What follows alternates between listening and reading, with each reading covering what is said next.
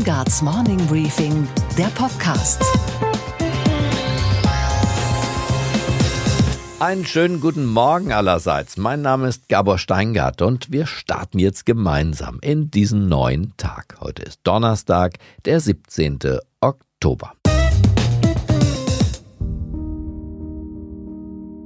Die USA sind das, was man eine bedröhnte Nation nennen könnte, süchtig nach süchtig machenden Schmerzmitteln. Und die Auswirkungen und Schicksale dieser sogenannten Opioid-Krise sind verstörend und wirklich schwer in Worte zu fassen. 2017, das ist das Jahr, in dem wirklich alle Toten dieser Krise erfasst sind, fast 50.000 getötete Menschen, quer durch die ganze Gesellschaft. Und das sind mehr Menschen, die durch diese süchtig machenden Schmerzmittel gestorben sind, als durch den Straßenverkehr und durch Schusswaffen. 137 Schmerzmitteltote pro Tag. Diese Epidemie ist derzeit die häufigste Todesursache bei Amerikanern unter 50 Jahren. Und kein Wunder, die Eltern, die Geschwister, alle in der Familie eines Betroffenen sind verzweifelt. I knew he had a drug-related problem. I didn't know how bad it was, but he wasn't my son. I don't know who he was. He was the devil, really. He looked like he was dead. You know, he would lay back and his mouth would just drop open, and it's harrowing to watch your son go through this.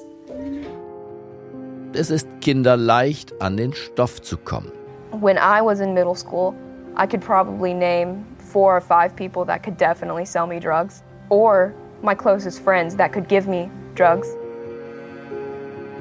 Nur noch wenige Tage bis zum großen Zivilprozess in Ohio, wo dann mehr als 2000 Klagen gebündelt werden. Jahrelang haben Ärzte, Apotheker, Pharmakonzerne prächtig verdient an der ganzen Angelegenheit. Profit stand über Gesundheit, sagen die Betroffenen und ihre Anwälte. Eine ganze Prozesslawine ergießt sich derzeit in Amerika. Der Pharmahersteller Johnson & Johnson wurde ja schon, wir erinnern uns, vor einigen Wochen zu fast $600 Millionen Schadensersatz verurteilt. Well, we just learned an Oklahoma judge ruled against Johnson & Johnson in a multi-billion-dollar lawsuit for spreading misinformation to doctors and the public in the marketing of potential painkillers. Die Justiz ist mittlerweile aufgewacht, die Politik auch. Endlich, möchte man sagen. The United States is by far the largest consumer of these drugs, using more opioid pills per person than any other country by far in the world. Dennoch, mit den Auswirkungen dieses Missbrauchs wird das Land noch lange zu kämpfen haben. Viele Süchtige sind gerade auf Heroin umgestiegen. 80% der Heroinabhängigen in Amerika sind laut US-Gesundheitsministerium durch opioidhaltige Schmerzmittel süchtig geworden. Es klingt wie eine Anklage und ist doch nichts als die Wahrheit. Schuld an diesem Elend ist nicht der Dealer vom Bahnhof, sondern der Pharmakonzern, der an der Wall Street gelistet ist. Unsere weiteren Themen. Das Klimapaket der Bundesregierung setzt die Grünen unter Zugzwang, obwohl sie der Regierung ja gar nicht angehören oder genau deshalb. Denn über den Bundesrat können sie mitregieren oder sich auf Fundamentalopposition einlassen. Dazu gleich die Politikwissenschaftlerin Professor Ursula Münch. Den Grünen wird daran gelegen sein, ihrer eigenen Klientel deutlich zu machen, wir haben die Möglichkeit mitzugestalten, wir können aber und wollen auch nicht alles verhindern. Den deutschen Existenzgründern fehlt das Geld, sagen immer alle. Falsch, sagt Erik Podzuweit. Er ist der Gründer von Scalable Capital, einem bedeutenden Startup-Finanzierer in diesem Land. Den Gründern fehlt was? Nicht Geld, sondern Ideen. Oftmals sind die Ideen gar nicht groß genug oder extravagant genug, kann man auch sagen, damit man wirklich große Investitionen tätigen kann. Außerdem hören wir, was AfD-Gründer Bernd Lucke zu seiner Rückkehr an die Universität in Hamburg zu sagen hat, denn vor Ort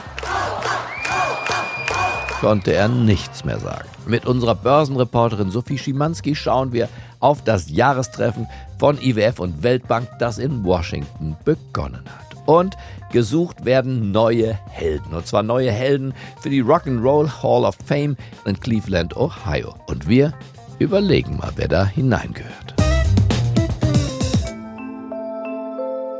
Zuletzt waren die Grünen in einer sehr komfortablen politischen Situation. Sie haben den Zeitgeist mit den Fridays for Future Demos und dem Greta-Hype ganz auf ihrer Seite, um nicht zu sagen, man bewegt sich Arm in Arm durch die Zeitläufe. In den Umfragen sind die Grünen aktuell mit 20% vertreten und sie können sich immer darstellen als die „Wir würden ja alles besser machen“ Partei, und so die Regierung vor sich hertreiben, zum Beispiel beim Klimapaket. Die Parteichefin Annalena Baerbock weiß, wie das geht. Dieses Klimapaket wird der Herausforderung der Klimakrise nicht gerecht, dass sich dieses Land jetzt so vom Pariser Klimapfad verabschiedet und vor allen Dingen mit diesem Paket nochmal deutlich macht, dass 2 Jahre überhaupt nichts passieren wird, also nach 21 an Maßnahmen rangeht, und auch die sind nicht ausreichend. Aber jetzt wird es brenzlig, denn die Grünen leben in einem klassischen Dilemma. Die Partei ist im Bundestag, in der Opposition soweit so bekannt, aber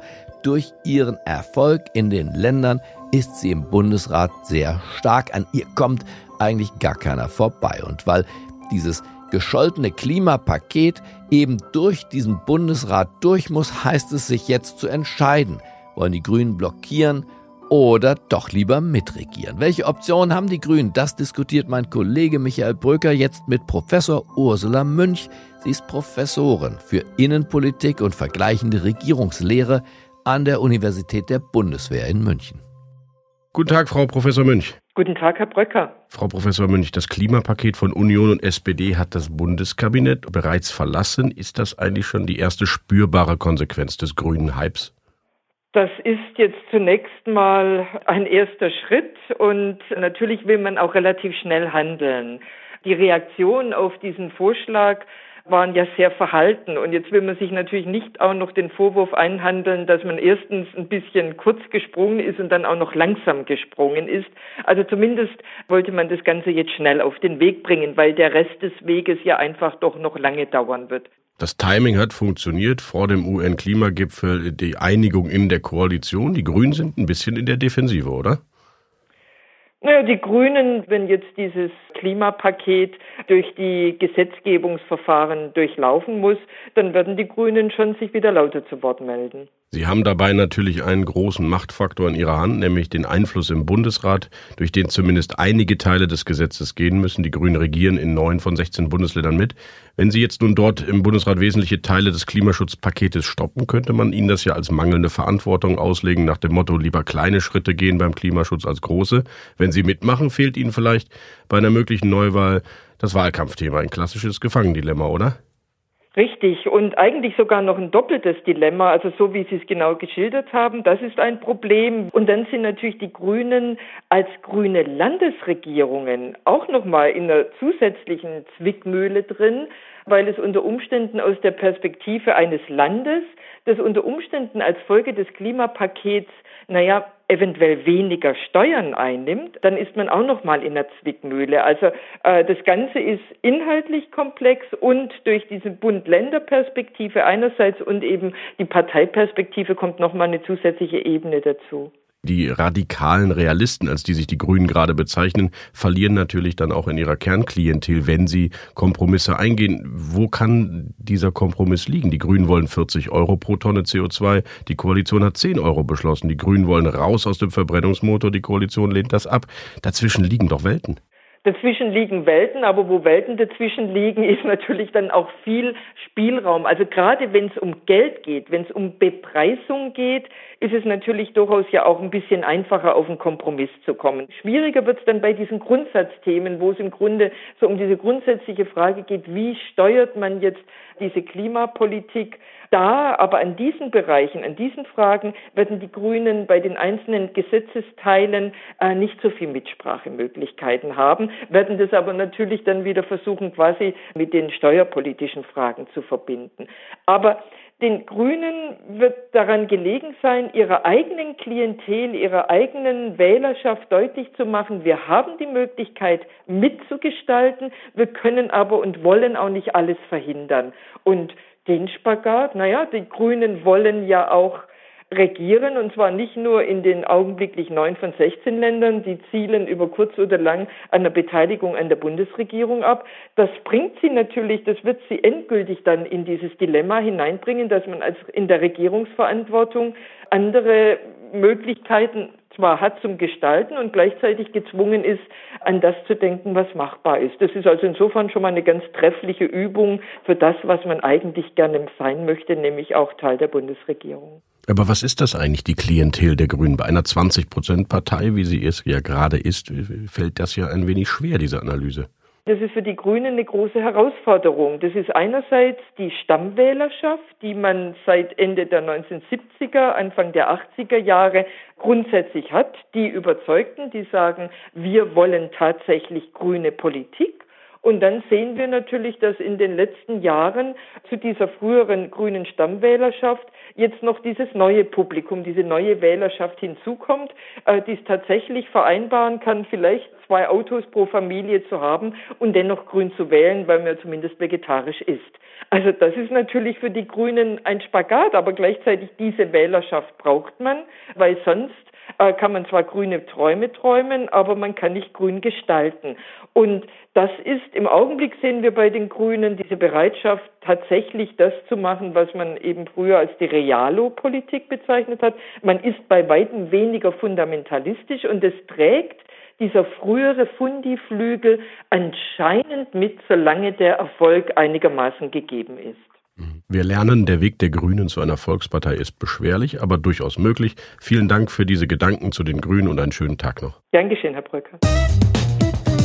Vor einiger Zeit hatten wir, ich weiß nicht, ob Sie sich erinnern, hier im Podcaststudio Besuch. Und zwar von Hendrik Brandes. Er ist der Gründer und Partner von Early Bird, einem der großen Finanzierer von Startups im Technologiebereich hier bei uns in Deutschland. Hendrik Brandes sprach von geduldigem Kapital, das uns fehle. Dieses geduldige Kapital kommt in den USA zumindest zu 2 Drittel von großen Pensionsfonds und Stiftungen, Endowments.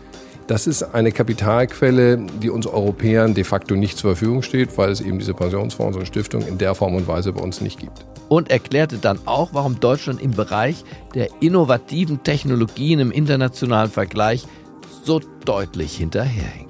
Diese Finanzierungsinfrastruktur ist in Deutschland stark unterentwickelt, und weil sie so unterentwickelt ist, haben Unternehmen selten die gleiche Chance wie in den USA, sich zu großen Unternehmen zu entwickeln, und deswegen glaube ich, oder darin liegt der Grund, warum wir in den letzten Jahren stark unterrepräsentiert sind in der Entwicklung weltweit führender Technologieunternehmen. Klar ausgedrückt, hierzulande ist nicht genügend Geld vorhanden, sagt Brandes. Falsch, erwidert Erik Podzuweit, der Gründer von Scalable. Uns Deutschen fehlt nicht das Geld, uns Deutschen fehlen die Ideen. Hören Sie selbst. Einen schönen guten Morgen, Herr Podzuweit. Guten Morgen, Herr Steingart. Sie sind Gründer von Scalable, Europas größter digitaler Vermögensverwaltung, und BlackRock hat sich auch an Ihnen beteiligt. Sagen Sie ganz kurz, was macht Ihr Unternehmen? Ja, wir sind ein Robo-Advisor oder digitaler Vermögensverwalter. Das heißt, grob gesagt, dass wir mit Software, mit Algorithmen erstellen wir ETF-Portfolien, mit denen dann private Anleger Geldanlage, Altersvorsorge betreiben können. Sehr interessant. Der Hendrik Brandes, nämlich der Mitbegründer von Early Bird, hat hier in diesem Podcast gesagt, die deutsche Gründerszene kommt deswegen nicht recht voran, weil es ihr an Geld und an Finanzinfrastruktur fehlt, aber nicht an Ideen. Sie sind anderer Meinung, richtig? Ja, ich bin anderer Meinung. Also grundsätzlich, damit wir uns da nicht falsch verstehen, Geld, sehr viel Geld ist natürlich notwendig, um überhaupt Unternehmen zu bauen. Bloß in diesen ganzen Diskussionen, ich höre die immer wieder, wenn ich auf Startup-Events bin, Diskussionen mit Politikern dort eingeschaltet bin, dann hört man ganz oft, wir haben einfach das Geld nicht, um hier den nächsten Facebook oder Amazon zu bauen. Und da sind Ursache und Wirkung verkehrt. Ich glaube, es liegt eher am Markt und an der Einstellung. Einstellung. Lassen Sie uns mal mit der Einstellung beginnen. Wessen Einstellung? Die der Geldgeber oder vielleicht die der Gründer? Eigentlich beides.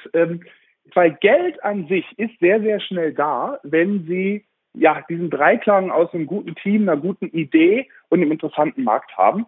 Oftmals sind aber die Ideen gar nicht groß genug oder extravagant genug, kann man auch sagen, damit man wirklich große Investitionen tätigen kann. Das erlebe ich auch in Gesprächen mit Venture Capital Investoren selber, die ihre Fonds manchmal in ihrem Fundraising wiederum schließen, das heißt gar nicht mehr Geld annehmen, weil sie sagen, wir können gar nicht genug in Deutschland oder sogar in Europa investieren.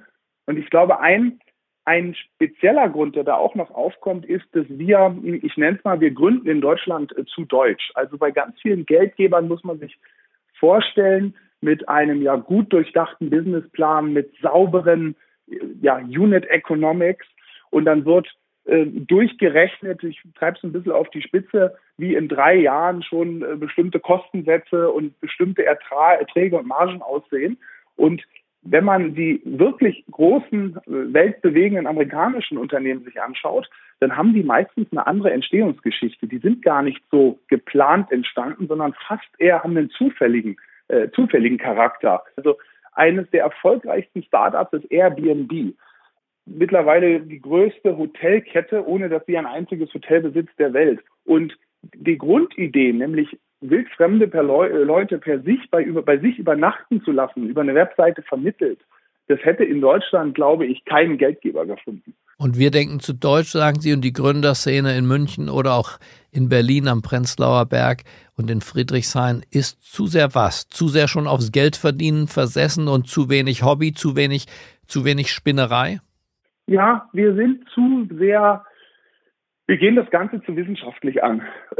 Beziehungsweise die Gründerszene hat sich auch, jetzt löst sich da etwas von, in den letzten Jahren zu sehr darauf beschränkt, proven Businessmodelle zu adaptieren. Ja, das ist also zu kopieren. Proven Businessmodelle, der höfliche Begriff des Kopierens von amerikanisch erfolgreichen Modellen. Und das hat sich ebenfalls bei Geldgebern als ja fast ein Standard eingeprägt. Ist das ein proven Businessmodell? Und wenn die Frage mit Nein beantwortet wird in einem Erstgespräch mit Investoren, dann führt das bei sehr, sehr vielen hierzulande leider dazu, dass überhaupt gar kein Geld gegeben wird. Obwohl wir, und das ist ja eigentlich das Tragische, in Deutschland eine andere Unternehmensgründungskultur haben. Wir kommen ja eigentlich eher aus dem Tüftlertum. Wenn man sich, jetzt muss man schon wirklich weit zurückgehen, die Erfindung des Automobils, Unternehmen wie Siemens und dergleichen anschaut, dann sind wir eigentlich eher aus diesem Tüftlertum entstanden, haben das aber irgendwann mittendrin, zumindest jetzt, verloren. Und jetzt geht es darum, eigentlich wieder mehr zu tüfteln und weniger hart durchzuplanen, um die wirklich außergewöhnlichen, binären Sachen nach vorne zu treiben. Aber das ist nicht der einzige Grund. Die Ideen und die Gründer und unsere Herangehensweise ist das eine. Aber welchen Unterschied macht der große amerikanische Markt gegenüber dem doch zersplitteten europäischen Markt? Ein weiterer Grund ist ganz einfach, wenn man über Größe von amerikanischen Firmen oder Startups spricht, der amerikanische Markt ist der größte homogene Markt der Welt aktuell. Danach kommt China, die irgendwann vorbeiziehen werden. Das bedeutet, in Amerika habe ich, egal wo ich gründe, vom Tag 1 330 Millionen Menschen mit einer Sprache, ungefähr einer Kultur, einem Steuer, einem Rechtssystem. Das ist einfach ein unschlagbarer Vorteil. In Europa wollen oder wollten wir es ja mal realisieren. Und haben zumindest jetzt noch eine gemeinsame Währung. Aber in ganz vielen Bereichen, wenn ich in die Details eines Businesses gehe, dann ist Europa ein gigantisch fragmentierter Markt. Und um die gleiche Skalengröße, die gleiche Skalierbarkeit zu erreichen wie in Amerika, muss ich hier in 1 oder 2 Dutzend Märkte gehen. Und das ist ein natürlicher Nachteil, den man nur beseitigen kann, wenn wir wirklich in Anführungsstrichen die Vereinigten Staaten Europas eines Tages bekämen. Aber, Herr Podzuweit, die Frage aller Fragen ist ja, neben den Ideen und dem Geld und der Größe des Marktes, sind wir in den richtigen Branchen unterwegs? Nein, sind wir noch nicht. Wir haben zu viel Industrie- und Autolastigkeit und uns fehlen die großen Softwareindustrien. Warum? Weil alle Dienstleistungen und Produkte werden durch Software ersetzt oder durch sich stark verändert.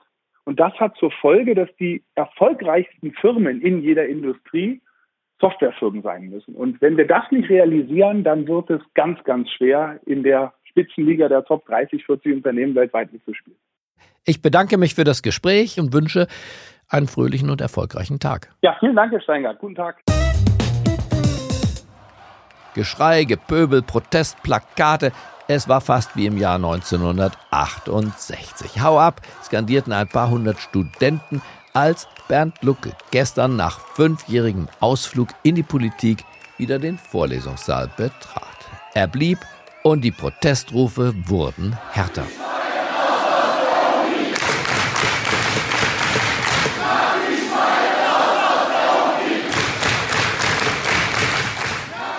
geplant war die friedliche Rückkehr des AfD-Gründers von der Parteibühne ins Zivilleben. Eine Vorlesung für Makroökonomik stand auf dem Lehrplan, wenig spektakulär eigentlich. Aber nach den Rufen der Studenten fliegen dann die Papierkugeln und es wird geschubst, so dass es fast schon den Studenten oder einiger ihrer Sprecher jedenfalls zu viel wurde.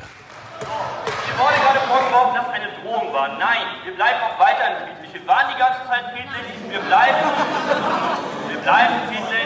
So, vereinzelt Rangeleien lehne ich ab und auch bewerfen lehne ich persönlich auch ab. Aber wir möchten darauf wirklich Wert legen, dass niemand körperlich verletzt wird. Keine Gewalt, aber eben auch keine Vorlesung. Unter Polizeischutz musste Bernd Lucke unverrichteter Dinge die Universität verlassen. Und was geht jetzt in ihm vor? Das weiß nur er. Und deshalb habe ich ihn gestern Abend spät noch zu Hause angerufen. Einen schönen guten Abend, Herr Lucke. Guten Abend, Herr Steingart. Bei Ihrer ersten Vorlesung nach 5 Jahren, nach dem Ausflug in die Politik, war ja ganz schön was los an der Universität. Mehr als bei Ihren Wahlkundgebungen, oder? No, ich habe auch tumultartige Wahlkundgebungen gehabt und ich bin sogar mal auf dem AfD-Parteitag in Essen niedergebrüllt worden, als ich mich für die Religionsfreiheit eingesetzt habe. Also ich habe schon andere Sachen erlebt. Man hat Sie seitens der Studenten an der Vorlesung gehindert. Das kann man so sagen. Wie haben Sie reagiert in dieser Sekunde? Innerlich, verletzt, kämpferisch? Was empfindet man? Naja, also ich meine, das gab da die Störer in der Veranstaltung und in der Tat, die haben so viel Krach gemacht und so viel skandiert und sowas, dass ich nicht ein einziges Wort sagen könnte. Aber ich will mal auch das Positive hervorheben, was meine eigenen Studenten waren, also die eigentlich für diese Veranstaltung eingeschrieben waren, ja.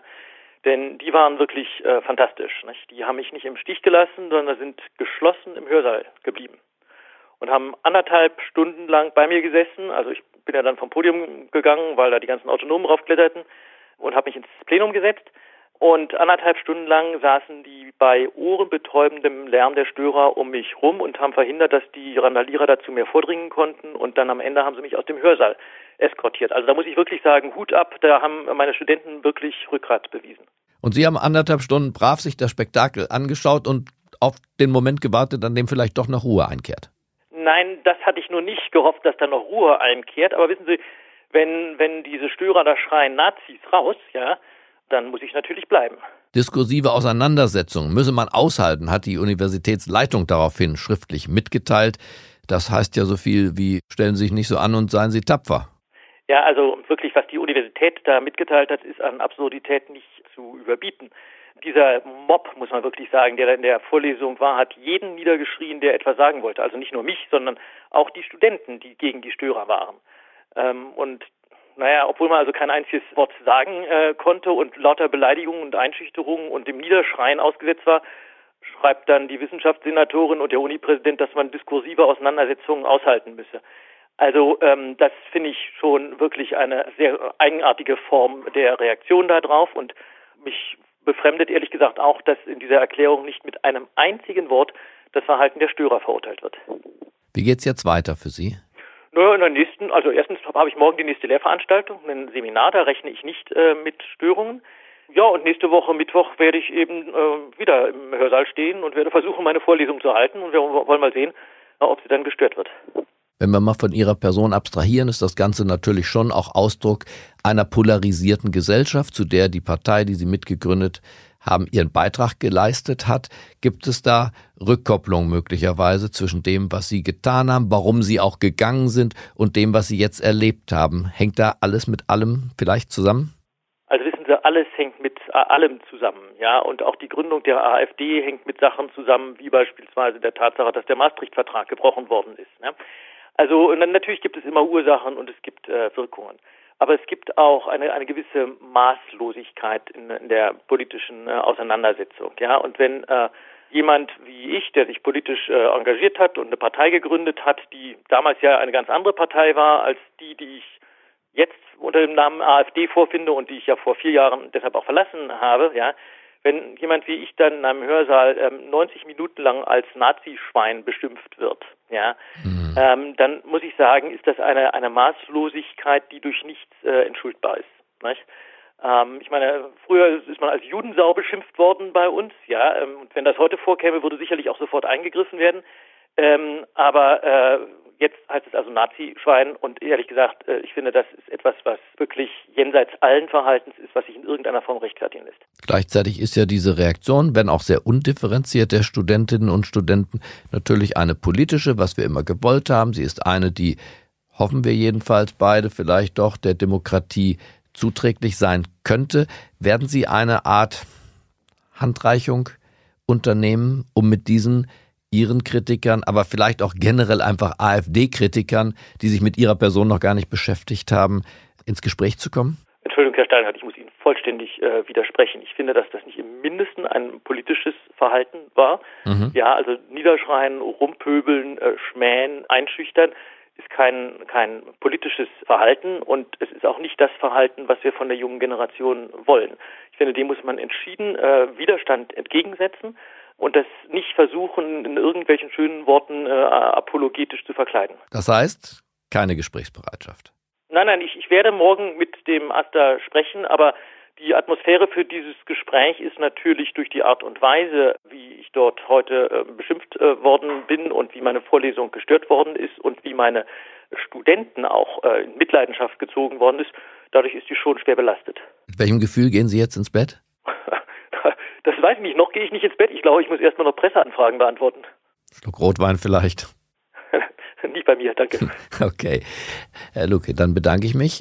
Wir bleiben in Kontakt und ich wünsche Ihnen eine, ja, wie soll man sagen, nach so einem Politikerausflug, 5 Jahre waren Sie auf der parteipolitischen Bühne, eine gute Resozialisation als ordentlicher Universitätsprofessor wünsche ich Ihnen. Nee, Entschuldigung, Herr Steingart, ich befürchte, da vergreifen Sie sich auch im Wort. Also resozialisieren tun sich Kriminelle und ich hoffe, dafür halten Sie mich nicht. Das war ironisch gemeint, Herr Lucke. Ironie, vielleicht hilft Ironie.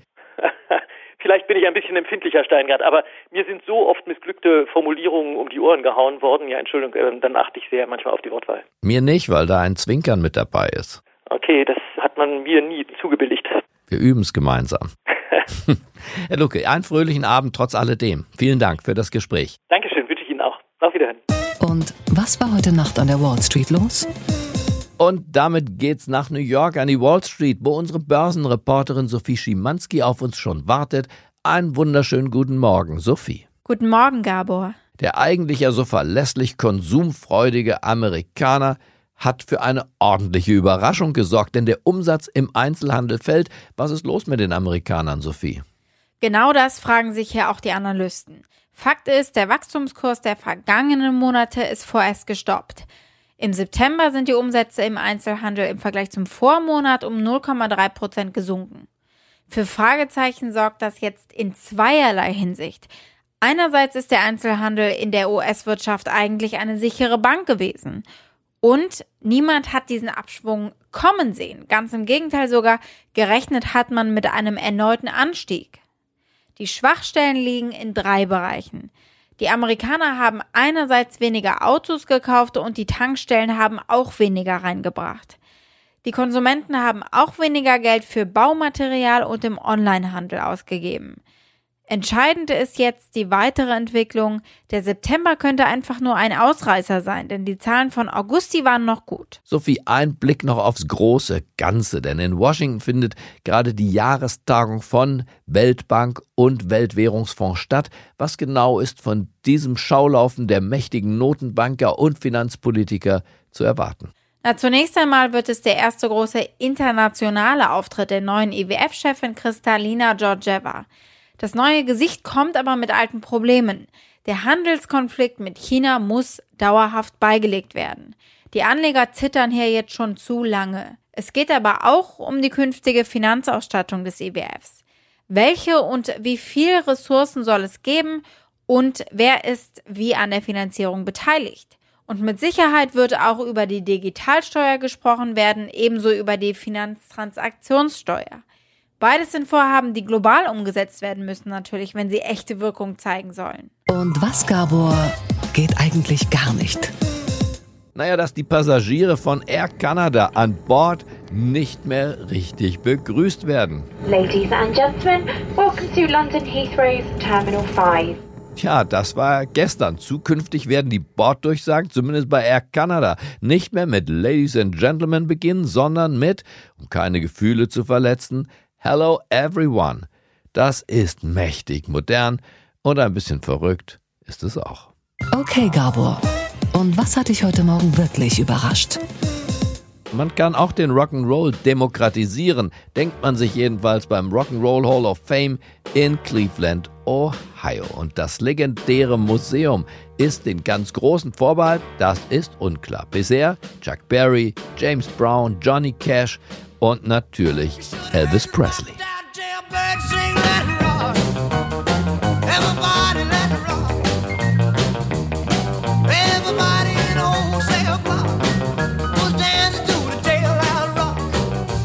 Und jedes Jahr werden ja neue Mitglieder in diesen hohen Tempel der Rock'n'Roll-Zunft aufgenommen. Die einzige Bedingung, die Veröffentlichung des ersten Tonträgers. Für alle Jüngeren unter uns, das sind die Dinger, die wir auch Schallplatten genannt haben und die vor dem Streaming erfunden worden sind. Diese Tonträger müssen also mindestens 25 Jahre alt sein. Aber da bleibt ja eine Menge Auswahl und wer jetzt möchte, schaut einfach mal in seiner Plattensammlung nach, was denn da vielleicht die Zeitläufte überdauert hat. Mein Vorschlag, Depeche Mode zum Beispiel.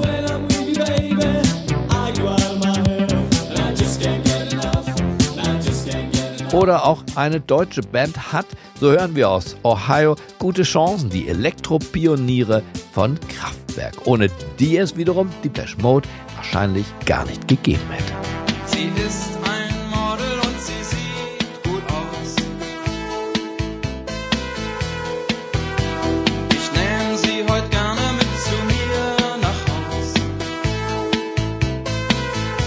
Alle Fans sind jetzt aufgerufen, sich an der großen Abstimmung zu den neuen Mitgliedern 2020 auf der Homepage der Hall of Fame zu beteiligen.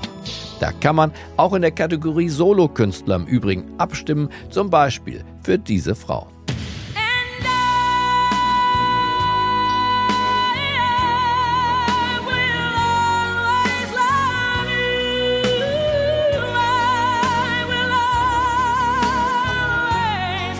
Ich wünsche Ihnen einen sehr guten Start in diesen neuen Tag. Bleiben Sie mir gewogen.